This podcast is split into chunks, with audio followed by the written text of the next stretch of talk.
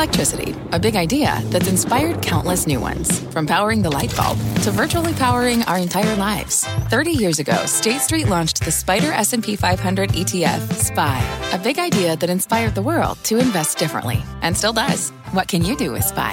Before investing, consider the fund's investment objectives, risks, charges, and expenses. Visit ssga.com for a prospectus containing this and other information. Read it carefully before investing. SPY is subject to risks similar to those of stocks. All ETFs are subject to risk, including possible loss of principal. Alps Distributors, Inc. Distributor. I'm Jon Fortt. You're listening to CNBC's Tech Check. Our show is live weekdays at 11 a.m. Eastern. Listen in.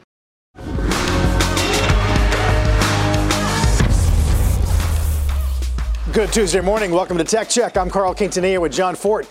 Deirdre Bosa has the morning off today, and Apple a day as the company closes in on the longest win streak since 03. We're going to break down what comes next for the biggest stock holding in the S&P. Then we'll get a check on tech regulation, an interview with DC Attorney General Karl Racine this hour, and finally some churning waters for Netflix. The details behind a new report that could mean trouble ahead for the streamers and which strategies are best positioned, John? Yeah, Carl, let's uh, let's pick it up where David Faber left off. Apple winning at the Oscars and the exchanges. Apple shares up 11 days in a row now, on track, as you mentioned, to top their longest stretch of up days since 2003. The streak adds $407 billion in market value, putting it back near that $3 trillion market cap. I believe it's at about 2.9 uh, this morning. And check out this stat from Compound Capital. Apple now has the largest weighting for an individual company on the S&P in more than 40 years. Now more than 7% of the index. The last company to come close, IBM in 1985. And you'll recall, Carl, that's uh, the year after the famous 1984 Apple Super Bowl commercial where the, the woman was throwing the hammer at Big Brother, you know, because oh, yeah. IBM was so big. Now in the S&P apples, apples that big. Yeah, it's so true how the tides turned, uh, Jon. Bespoke had a great stat this morning. This is only the fourth time that Apple has rallied for 10 days or more, the first such streak since July of 2010. Some argue, John, that really, from a product standpoint, this has not been a year of huge innovation relative to past years, but that what if we are on the cusp, as Katy Huberty argued earlier in the week, of moving from a period of like shipments and ASPs to where they are able to monetize the whole installed user base through a subscription uh, for hardware. That would be a game changer for sure. Indeed, yeah, Carl. Some would argue that. I would argue that we're at this point where Apple is taking the next step in vertical integration, which has real implications for what margins are going to be. If you look at what they're doing with the M1 chip and bringing more of that in house, spreading that across the Mac line, and potentially setting up what would be an advantage for them in wearable technology if they're able to innovate on silicon and have lighter weight, more powerful, uh, more power efficient devices. That's how that would uh, carry forward. But at what point, if ever, do they get another top line bonanza like the iPhone has delivered for um, you know more than a decade? now, Carl. There were people who were asking, well, what comes after the iPhone? There used to be something after the iPhone for Apple to get above a billion, above, the, above a trillion dollar market cap or above two trillion dollar market cap. Well, may, maybe they didn't need it, but maybe they need one to get above a three trillion dollar market cap, Carl. Who, who knows? Yeah, well, market is definitely looking past certainly some of the cautionary headlines we got earlier in the week from the likes of Nikkei. Another warning about potential supply uh, production cuts. We'll keep our eye on that. Our next guest does say, though, it is time to pump the brakes on buying U.S. equities, calling tech and other names, quote, a terrible place to be. Joining us today, Cambria Investment Management co-founder and CIO Meb Faber. Meb, uh, if you if you if you believe we're in a structural downtrend then the top of this channel, you would argue, is uh, is not a good place to buy. Well, uh, great to be back. I feel like every time you guys have me on here, I'm bearish. Um, so I don't want to be the Debbie Downer of the morning. It's funny you mentioned Apple because we've held Apple in our largest and oldest ETF for nine years and actually just sold it this quarter. So I, am feeling a little melancholy about that. Um, but look, there's there's a lot of yellow flashing lights. And we've had stock valuations, which have been high for a long time. We've had the yield curve inverting. We have a big one, which is inflation. And a lot of people uh, don't know, but stocks hate inflation. So historically, inflation above 4%, multiples get cut in half. Inflation above seven, it's even worse. And that's where we are. Will it stay? I don't know. You have all the other things going on the, the meme stock craze, retail getting involved, high expectations. These are all yellow flashing lights. But there's one indicator that's really the final boss, right? That, that you really need to, to overcome before you get fully bearish for the red light. And to me, that's the trend. Well, the trend of the market has finally started to roll over um, January of this year. We'll see where we end year, uh, month end. Things have been bouncing, tech and in the broad market. But to me, yep. that that puts it from the yellow flashing light to really the yellow, the red flashing light category, where um, we call it the, the dark quadrant. Uh, and so, what what changes that view? Is is it uh, a realization so, that we are at uh, peak commodity pressure, or suddenly look, I, Ukraine you know, gets um, resolved? Um, the problem with all the other indicators, other than price, is that price is the only indicator that can't diverge from itself. So value could keep going up. Stock markets can get more expensive. Trend is really helps keep you from being off the wrong foot. So if you go back 100 years and you put the stock market into the most simplistic category, cheap or expensive, and we can just look at 10-year PE ratios, uptrend or downtrend. The best quadrant to be in is in a cheap uptrend. Makes sense. You do like 17% a year. Amazing. The worst quadrant to be in is an expensive downtrend where you do essentially zero. But the second best is an, uh, an expensive uptrend. So that's okay. If stocks are expensive and they're going up, you, you do okay. The pain comes when you flip from being in sort of that expensive uptrend category to expensive downtrend, and that's when things can get really nasty, and that's where we find ourselves today. Now we'll, well see how the next few days uh, the market keeps going up. That may change, but for now, Right. Um, it seems like it's more time for caution. Yeah, man, that's what I was wondering because you you laid this out in a post that you put up at the end of February, and you pointed out that something similar to the um, the let's see 200-day moving average on the S and P. Uh, you know, we were we were down below that, but then in the last couple of weeks since March 14th, the, the market has spiked up again, and now, I mean, have we gone from red light? back to yellow? And is it just a question of how long we stay at the levels that we are here without going down to, to convince you that we're in a yellow light category now and not red? Yeah. Um, we look at things on the monthly time horizon. I don't like watching the markets day to day, hour to hour, minute to minute. That's too stressful for me. So uh, ask me again in a few days when the month is in. That helps me separate the noise from sort of the the signal. Um, but the reality is, you don't obviously have to just look at the S and P. There's plenty of other sectors. Like we compare this very similar to the late '90s, early 2000s. Market cap weight we think is crazy expensive. You can go hang out in value. We've talked a lot about that in the last couple years. We think there's been a real regime change um, really since 2020, where value stocks are finally having their moment again. And we think, you know, back 2000, 2003, small cap value outperformed the broad market by 150 percentage points. Hmm. And we think you have a similar setup today. So you can hang out in the U.S. stocks, just not market cap weighted.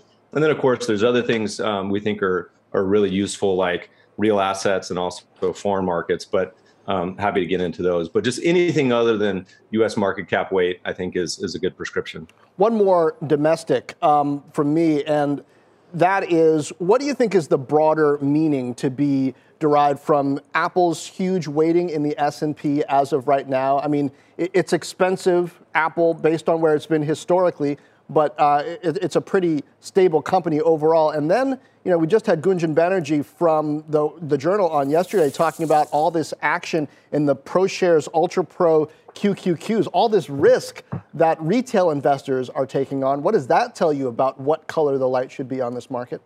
Look, I, am a quant. I'm a I'm an Apple fanboy, so I'm sad to see it go. But the, the reality is the history of market cap weight. So if you look at the largest stock in any index, they go on to underperform that broad index by about three percentage points per year for a decade.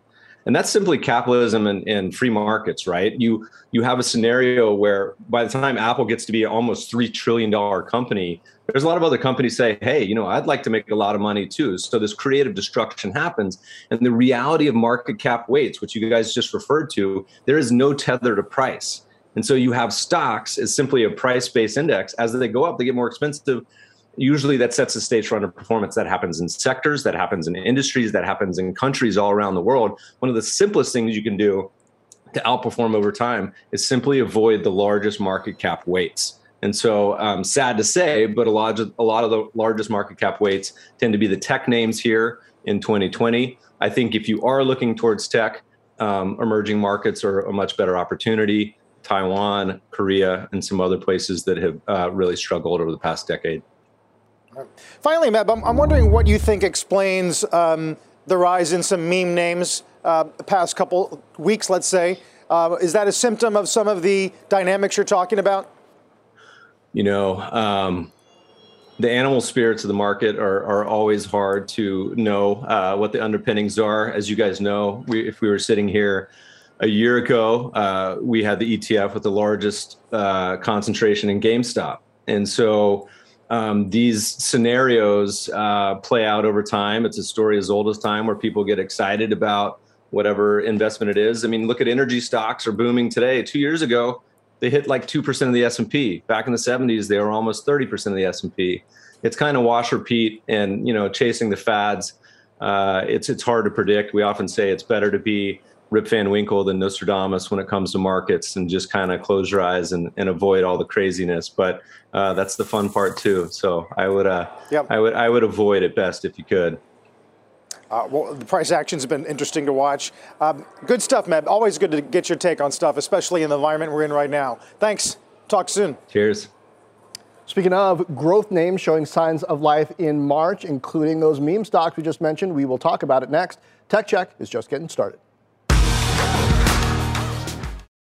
Have you ever brought your magic to Walt Disney World like, hey, we came to play? Did you tip your tiara to a Creole princess or get goofy officially? When we come through, it's true magic, because we came to play at Walt Disney World Resort. What does it mean to be rich? Maybe it's less about reaching a magic number and more about discovering the magic in life. At Edward Jones, our dedicated financial advisors are the people you can count on for financial strategies that help support a life you love. Because the key to being rich is knowing what counts. Learn more about our comprehensive approach to planning at edwardjones.com slash find your rich. Edward Jones, member SIPC. Welcome back. Growth is having a moment. Cathie Wood's ARK Innovation ETF continuing yesterday's rally up another 4.5% today. Now, some of its largest holdings are the best performers. Teladoc and Block now up more than 9% for the week. Tesla, Roku, Coinbase, and Zoom also seeing a rally. ARK is still down for the month and the year, but it's been on an upswing since mid March.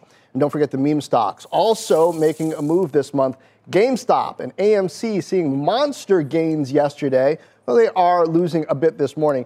GameStop would be breaking a 10 day win streak, Carl. I think in market terms, that is two weeks. That's exactly right, five and five. Meanwhile, antitrust regulation is in focus this morning as bills targeting big tech and their market power gain bipartisan momentum in the Senate.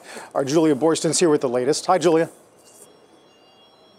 Well, Carl, the Department of Justice has endorsed an antitrust bill targeting Amazon, Apple, and Google. It aims to forbid large digital platforms from favoring their own products and services. The DOJ giving its first big endorsement of the bipartisan American Innovation and Choice Online Act, which a Senate committee approved in January as similar legislation proceeds in the House. The DOJ saying in a letter to lawmakers, quote, by controlling key arteries, the nation's commerce and communications, such platforms platforms can exercise outsized market power in our modern economy. Now, Amazon, Alphabet, Meta, uh, and others have been lobbying against this bill that would prevent those platforms from listing their own products higher in their search rankings than their rivals' products. They argue that this would prevent them from providing customers with free or low cost services also warning that it could make it harder for platforms to protect users' privacy and protect, prevent others from monitoring them.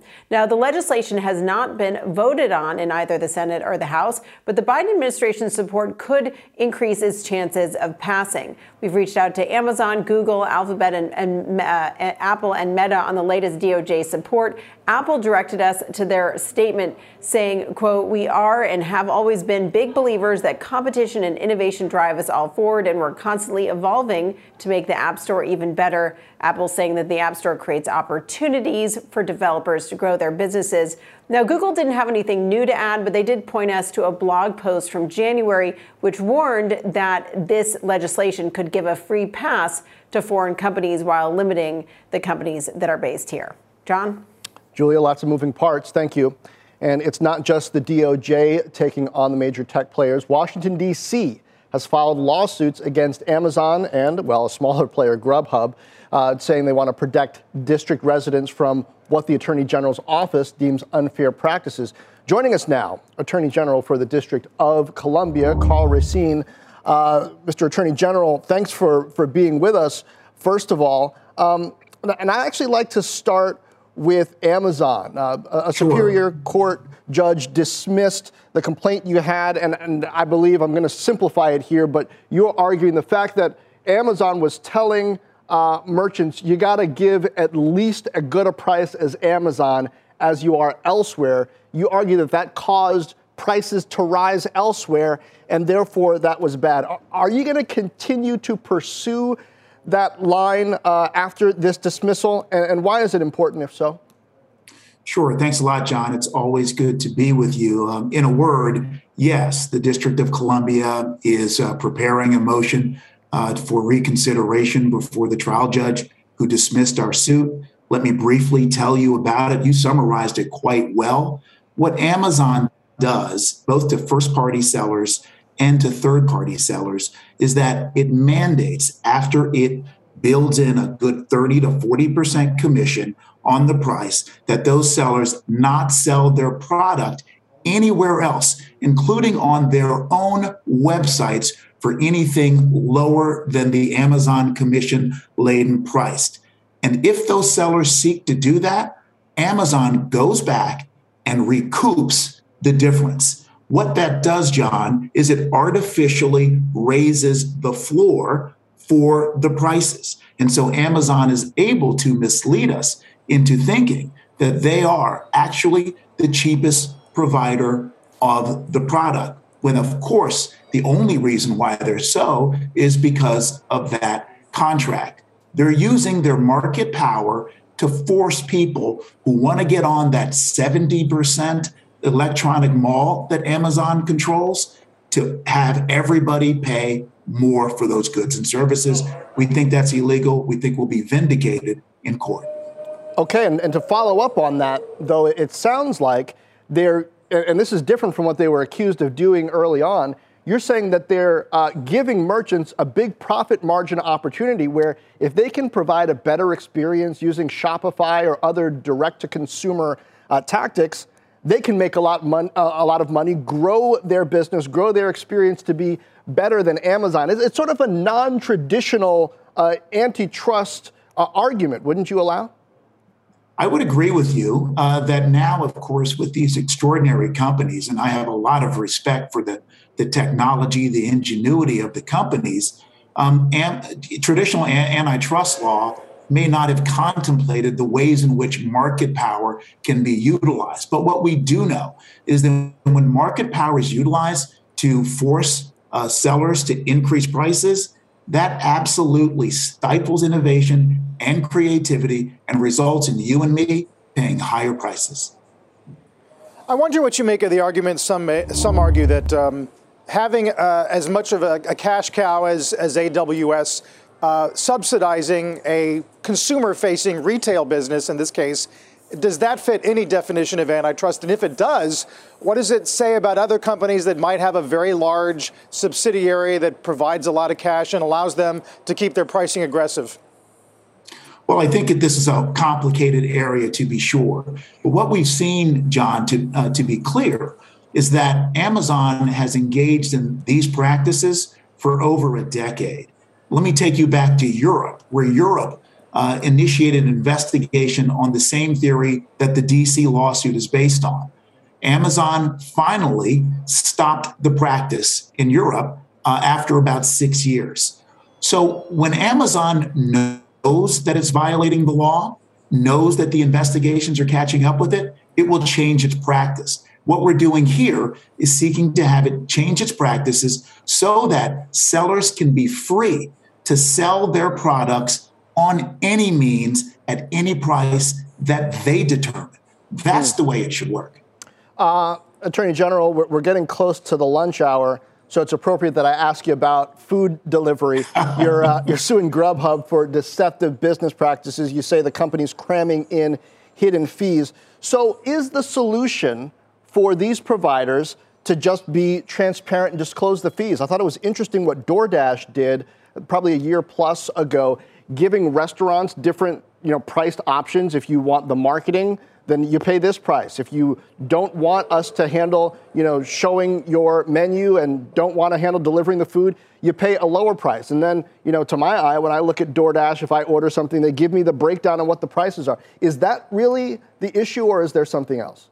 I think you're exactly right. Uh, what consumers and users like you and me want, and certainly DC residents, we want transparency on prices and fees. We don't want any misleading user fees at the end. We don't want any tricks. And we want the gig tech economy companies, as great as they are, to follow the same rules of transparency that applies in the brick and mortar space. I do want to add one other point about these, uh, these instant delivery services. Again, I'm a fan.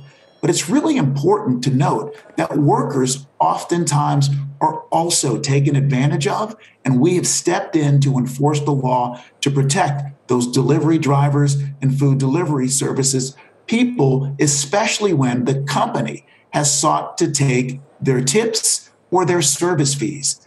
Again, when you're exercising generosity and thanks because of a great delivery, that money should go to workers, not the company. We need more transparency in that space. Uh, well, you know, we in, in, the news business are also a fan of transparency, uh, and glad you came on with us here on Tech Check. Uh, Attorney General of the District of Columbia, Karl Racine. Thank you. Thanks, John. Meantime, cloud stocks getting a boost in the rebound. The cloud computing ETF is just a bit away from going positive for the month after four consecutive months in the red. And check out moves on names like Snowflake, uh, up almost 50% since mid-March. We'll have a lot more after the break as the S&P still hanging on to 4,600 here. Have you ever brought your magic to Walt Disney World like, hey, we came to play? Did you tip your tiara to a Creole princess or get goofy officially? When we come through, it's true magic because we came to play at Walt Disney World Resort. Welcome to the Canva guided meditation for stress at work. Impending deadline? Generate Canva presentations in seconds. So fast. Brainstorm got too big? Ooh. Summarize with AI in a click. click, click. Writer's block? Release with Canva Magic Write. Magical. Stress less and save time at canva.com. Designed for work. Canva. Welcome back to Tech Check. I'm Jon Fortt with Carl Quintanilla and Julia Boorstin. NASDAQ, the outperformer this morning, up a little better than a percent as growth across the board sees buying. Lucid Motors still 50% off its highs of the year, but the top gainer on the index at the moment. Plus, trouble ahead for the streamers? Well, according to some new data, maybe. Julia's going to break down that story for us in a moment. But first, Manifest News Update with Morgan Brennan. Hi, Morgan. Hi, John. Good morning. Well, Moderna's stock price is getting a 3% boost this morning as the FDA authorizes an additional COVID booster for some vulnerable people. In the last hour, the agency said people aged 50 and older, along with people 12 and older who are immunocompromised, can get a fourth Moderna or Pfizer shot. Pfizer shares are also up, but the gain is more modest for that name, up about 1%. Shares of LHC Group are up almost 6% meantime. United Health has a deal to buy the in home health and hospice care provider for $5.4 billion in cash. Approval is still needed from regulators and LHC shareholders. And the sharp increases we've been seeing for house prices, well, those accelerated in January. A widely followed index shows a national gain of 19.2% year over year. That is slightly higher from December's increase. Phoenix, Phoenix leads the nation with a spike of almost 33%. A hot growth rate for a hot climate. Carl, back to you. Uh, indeed, Morgan, thanks. Last quarter, slowing subscriber growth at Netflix sent the streamer stocks tumbling. And according to a new report, things could get worse for Netflix and actually the entire streaming industry as a whole. Julia, as John said, has more on that. Julia? Well, Carl, a new report just out this morning from Deloitte points to growing points of pressure on Netflix in particular. Now, of the five countries that Deloitte surveyed, in three of them, consumers say they preferred ad supported services with no monthly fee rather than a subscription with no ads. Now, that is good news for those streamers with ads such as Peacock and HBO Max, but it does put more pressure on Netflix to embrace advertising for the first time. Now, another factor that puts pressure on Netflix and others to invest even more in content, a quarter of people in the US have canceled a streaming service and then resubscribed to the same service in the last 12 months as people are chasing new shows and then canceling when they're over. Now, with an average 37% churn rate in the US, younger customers are churning at much higher levels than the average, with a 51% churn rate for Gen Z and 52% rate for millennials. And Gen Z respondents in all five countries polled said that video games, not streaming content, are their favorite form of digital entertainment. Deloitte saying, quote, streaming video companies aren't just competing with each other for audiences, they are also competing with different, more social and immersive forms of entertainment. Now, of course, Netflix did cite competition as a factor in its last earnings as it projected the addition of 2.5 million subscribers in the first quarter. That's far below the 4 million subscribers it added in the first quarter a year earlier. And Netflix shares are down about 27% since that last earnings report at the end of July. I'm sorry, January. Guys? Uh, Julia, this is so interesting because you mentioned video games. Sony just out with, news of a PlayStation subscription service at the same time as we're seeing all of this churn in uh, the streamers. And so, are we moving more into an age of tiers where the, the, the preferred strategy is yes, you've got premium for people who aren't uh, in inflation averse and, and don't want to watch commercials, but increasingly, as perhaps more of the population moves into tougher economic times, you just got to have a, a free or ad supported option? Yeah, or lower lower cost ad supported option. That really seems to be what we're seeing from the likes of HBO Max, also from Peacock. I think the gaming piece of, of this is really interesting. Obviously, Netflix has been investing more in games. They've been uh, buying these game studios, and the idea is that having those games as part of their subscription bundle will make it more attractive. Will mean that people want to stick around because they're playing those games every single day. They won't cancel when a season of a favorite show uh, is over once they've binged through it. So I think the question is how how much games can make the, that core Netflix service uh, more appealing, or whether we see Netflix move into one of these tiered models, as you mentioned. Maybe the top tier has games and the bottom tier doesn't. Um, but it does seem like we're increasingly feeling this pressure uh, on Netflix to, to go for something ad supported so they could offer it for a lot less. Now, speaking of premium content, we were talking about the Oscars yesterday, of course, and uh, and Will Smith and you know the slap slapping Chris Rock, um, and you were raising the questions about the pressure on the Academy. Since yesterday's show, Will Smith did apologize publicly on social media to Chris Rock, and the Academy said that it's launching an investigation. What do you expect to happen next? Any any insight into you know kind of the competing uh, priorities or outcomes that we could see here? Well, interestingly, I want to put those things in order. The Academy said it was was going to have an investigation and to try to figure out what the appropriate next steps would be. Of course, there's this question of whether the Academy would rescind his Oscar. I don't think that's going to happen. I've seen no indication that they would take back his Oscar, but whether there would be some sort of repercussions. But it was after that that Will Smith issued that apology, apologizing specifically to Chris Rock, which is something that he did not do when he was on stage accepting his award on Sunday night. So I think that was a very well crafted apology, very thoughtful. Um, and I think that may help address uh, some of the Academy's concerns, or at least help them work with him as they move forward on this. But certainly, having that apology is a key step in, helping the academy figure out, you know, you know, is he contrite? Is he really apologetic here? And now they can figure out uh, what kinds of next steps they need to take to make sure they're making it clear to their members, to their viewers, to ABC, which broadcasts the show, that that kind of behavior is not okay on the air uh, when they're doing this broadcast, and that Will Smith is on board with them in trying to move past this. Yeah, a lot of folks going back and actually reading the code of conduct of the Academy uh, yesterday, Julia. Thanks, uh, Julia Boorstin. Speaking of media, where can you find opportunity right now? Our next guest is maintaining his position on Disney, pointing to its lead in streaming and, of course, the pent up demand for travel. Here to discuss, uh, Mark Asset Management founder and managing partner, Morris Mark. Morris, great to have you back. Good morning. Well, thank you for inviting me, Carl. I appreciate it. Um, talk to me about Disney, and I mean, it's got this such a fascinating hybrid quality to it. It worked to a large degree in COVID for one reason. Now people are turning to another reason. Which one are you buying it for?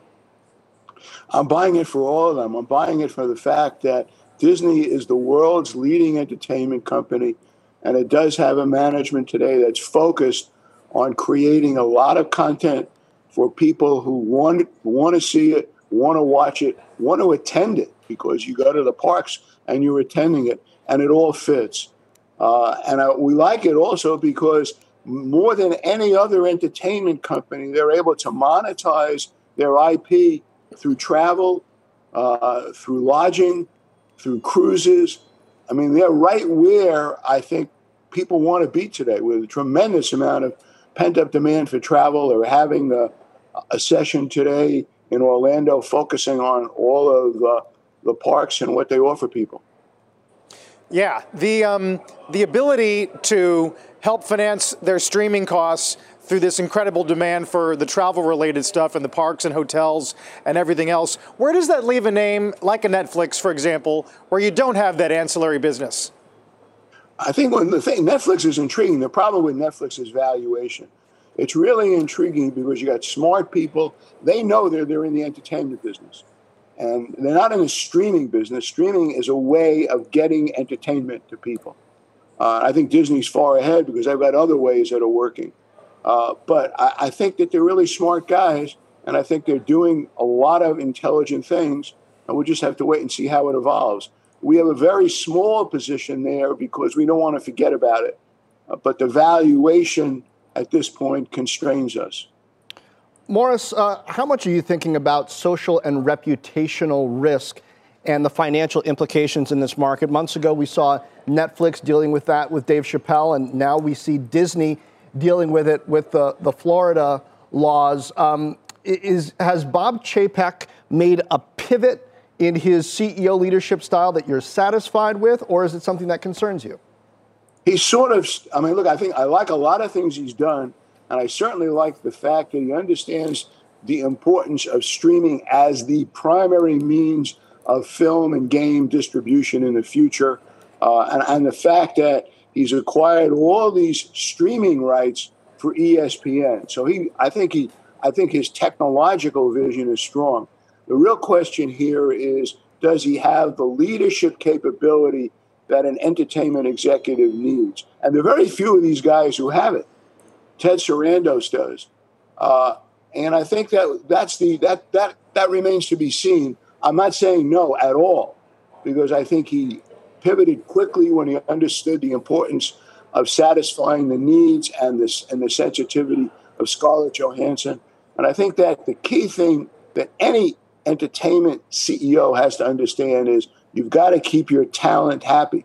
And talent today goes obviously includes the performers; they're critical, but it, it includes the cinematographers, the directors, the animators, the Imagineers, and and it's an understanding that the people that produce this product are very conscious of personal rights, individual rights, and civil rights. Hmm. And yet the customers today have a somewhat broader perspective. So this ain't easy. And What's, I think we have to see how he handles it. What's your take? We were just talking about this with Julia Boorstin on uh, for Disney specifically, and then perhaps uh, the, the extent that it differs for other players, the right balance between ad-free subscription right? And the, the revenue stream and loyalty that that engenders, and then reducing churn through offering low cost or free ad supported options, even though it seemed, you know, led by Netflix, like we were supposed to be entering into an era where ads weren't the thing. Look, I think that entertainment requires audience.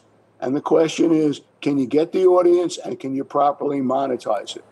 And if we go back in time, ABC, CBS, and NBC made an absolute, and still do make a lot of money, just providing free entertainment or seemingly free entertainment, and in return for that, you got to watch a lot of commercials. So I think you do what your audience wants as long as the numbers work for you. And I'm, I'm impressed with the fact that Disney is considering adding an ad supported option. And I, I, think that's the way to go. The way to go is do what your customer wants as long as it makes money for you. Hey, finally, Morris, uh, speaking of names that have a, a, hybrid quality to them, I know uh, y- you watch Uber. Uh, you might even own some. We got another one one and a half month high here. Uh, reports they might add San Francisco to this list of cities where the taxis are on the platform. Are you buying it for rides or eats or both? Both. I think that the key thing here is that the company does have a lot of cash, a lot of liquidity, and is now starting to generate positive EBITDA on, we think, a fairly consistent basis. I think Dara Khosrowshahi has done a phenomenal job of picking up or taking over a business with tons of problems, political problems, PR problems, tech problems, endemic, ep- ep- epidemic issues that you know that nobody has had to confront for a hundred years. Uh, and I think he's putting the pieces together. And I thought that the decision to add taxis in New York City tells you a lot. It's good for the taxi industry. It's great for Uber. And it shows you that what Uber wants to be and what it is, it's a travel platform. It's a travel platform where I think people are going to be traveling more. It's a commuting platform where I believe if, if the world gets safer uh, in terms of medical uh, situations, it's going to be used more. Uh, and I and then they and he's done it carefully, so uh, we like it. Uh, those are some big names. I'm glad we tackled both of them with you, uh, Morris. We love it every time. Thanks for coming on. Carl, thank you Morris for having Mark. me, and I appreciate it. Thanks. Now, Bitcoin is on pace to end March in the green, helping crypto exposed names like Coinbase and MicroStrategy also head higher. We got more after the break. Don't go away. Bitcoin hitting 48K this week and mostly holding on to those gains. Watching this rebound across meme names, growth stocks, and more, Kate Rooney joins us to break down the action. Kate? Hey, Jon. Bitcoin hitting its highest level since December this week. I'm told that initial spike over the weekend was driven by short covering. So once Bitcoin crossed 45,000, traders needed to buy more crypto to close out some of those positions. But the fact that the market is now holding on to these levels is key. It's really seen as a positive sign of demand and improving sentiment. The trading desk at Genesis tells me they're seeing a more bullish tone lately, and the derivatives markets were flashing some signals of that this week. For one, Bitcoin futures open interest hit the highest level so far this year. You've got the fear and greed index, that's another measure of sentiment, back around 60 out of 100. That's about double where it was last month. And there's been some signs of more institutional demand after Goldman Sachs made its first OTC trade, and Cowen is now getting into these markets.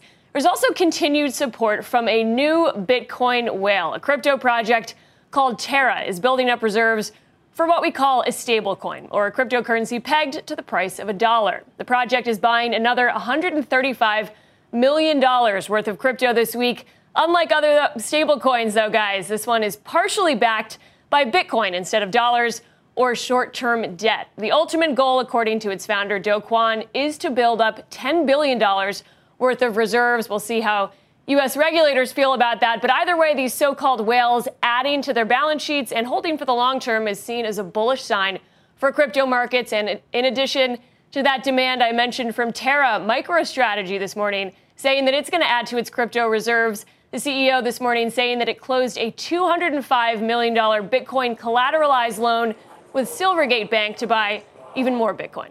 Carl. Ah, fascinating, trying to get positive for the year along with uh, the currency itself. Kate, thanks. Uh, Kate Rooney. Uh, not much love for some e commerce names this morning. Credit Suisse does downgrade online luxury reseller The RealReal to neutral on doubts surrounding a quick path to profitability. Then there's Etsy taken down to hold over at Loop. We got the analyst behind that call as we are still holding 4,600. Last close above that level, January 14th.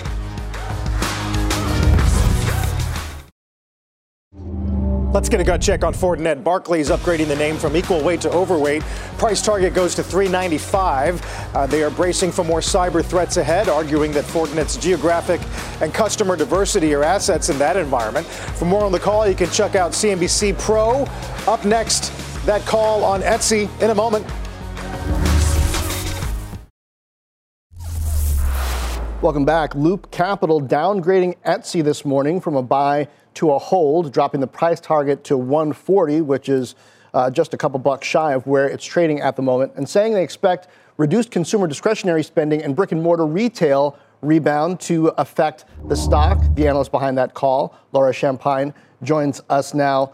Laura, uh, this came up on the recent earnings call, right, where Etsy said, yes, uh, inflation is hitting us, uh, people returning to brick and mortar stores uh, is hitting us. People not buying, uh, not buying new homes with interest rate rising is going to hurt us because people won't be buying furnishings. But are there things like weddings, right, that, that bolster this stock?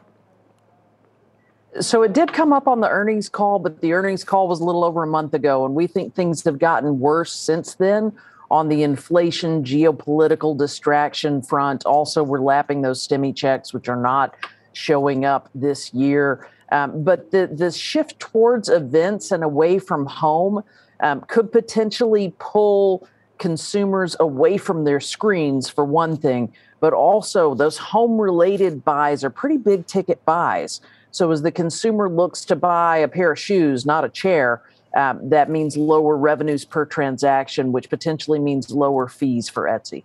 So, what should Etsy uh, strategically do at a time like this? Should they do M&A? What, how can they position themselves for an eventual rebound? They have, have made some strategic acquisitions over the last few years. Um, first on the music side, then Elo7 in Brazil, then Depop in the UK. Um, they're doing a lot of the right things with with their search engine performing better because of many many more inputs from this covid era when traffic was up our call is not that they're making mistakes, it's that the environment in which they're operating is not so great for their business, not good for consumer discretionary spending in general. And because uh, their advertising is online and we see cost to acquire customers moving higher, they're just seeing outside pressures that there's not much they can do about. Moving higher is an understatement. Uh, reading your note this morning, Laura, I had to do a double take on the kinds of figures, at least you're hearing about in digital marketing inflation. Can that be right? Can it be 20 to 40 percent? It can certainly be 20 to 40 percent per impression. And, and, that's how a lot of this pricing works. If if there are fewer consumers shopping online and there's inflation in digital advertising. We're hearing it from multiple companies. One of the things that's unique about about me is that I cover wholesalers, I cover brick and mortar, I cover omni-channel, I cover e-commerce, and across that very broad playing field, everyone is telling me 20% plus digital advertising increases. Wow. Laura, thank you. You got Laura it. from Loop Capital. Top gainers on the NASDAQ right now Lucid, Zoom, and Booking Holdings. We'll be right back. At least one more thing before we go. We have talked about the potential for more antitrust regulation ahead for big tech, but what about buybacks? Are they safe? Apple, Oracle, Microsoft, and IBM have been some of the biggest buyback spenders over the last decade. And Massachusetts Senator Elizabeth Warren had some strong words about the practice this morning on Squawk Box. We have to remember that the executives are the ones who have much more control over this. So putting somewhat more restrictions on them on when they can sell makes sense under those circumstances. Also, we'd like to see these companies put more money into R&D, and if the companies really say they don't have any use for the money, then fine. Send it out in dividends to your shareholders. You don't have to do it in buybacks. This is just another distortion because of a tax system that doesn't work. Carl, um, interesting because different types of companies get affected differently by that. Uh, it's true. And B of A actually had some data uh, this morning that uh, buybacks uh, looking for the lowest weekly level in about 11 months. Some questions about how strong uh, buybacks are going to be in Q1, Jon. Um, Interestingly, you know, you look at the market action today, it really is across sectors a commentary of hope that somehow the Russia Ukraine situation gets solved. A lot of the winners today airlines, travel, Airbnb, Boeing, Visa, looking at cross border uh, travel and spending, Jon. And the losers, defense, cyber names, Palo Alto's in there, and then ag, uh, Deere, Mosaic, on, on the hopes at least that we're not going to wind up with the continued commodity shock we've been suffering from. Yeah, great overview. Uh, my eyebrow is raised uh, because one of the winners is Robinhood, up about 24% at the moment. Uh, a day late for that meme stock rally, but perhaps not a dollar short. We will see how it ends up. But uh, they are both uh, adding some capabilities for extended trading and probably benefiting a bit from the crypto boost we talked about earlier. I was going to say, Jon, what do you think about the last couple of weeks? We've got the, the meme names jumping, right? Crypto's gone green for the year. And now Robinhood, it's like uh, last spring Redux. yeah, pick your strategy, right? And stick to it. Uh, some days you're right, some days you're wrong, um, but hey, we'll, we'll see where it ends up. Yeah. Uh, and as for tomorrow, ADP, as we get closer and closer to the jobs number Friday. You've been listening to CNBC's Tech Check. You can always catch us live weekdays at 11 a.m. Eastern. This podcast is supported by FedEx. Dear small and medium businesses, no one wants happy customers more than you do. That's why FedEx offers you picture proof of delivery, packageless and paperless returns, as well as weekend home delivery to 98% of the U.S. on Saturday and 50% on Sunday. See the FedEx service guide for delivery information. FedEx Ground service is also faster to more locations than UPS Ground. See what FedEx can do for your business. Absolutely, positively FedEx.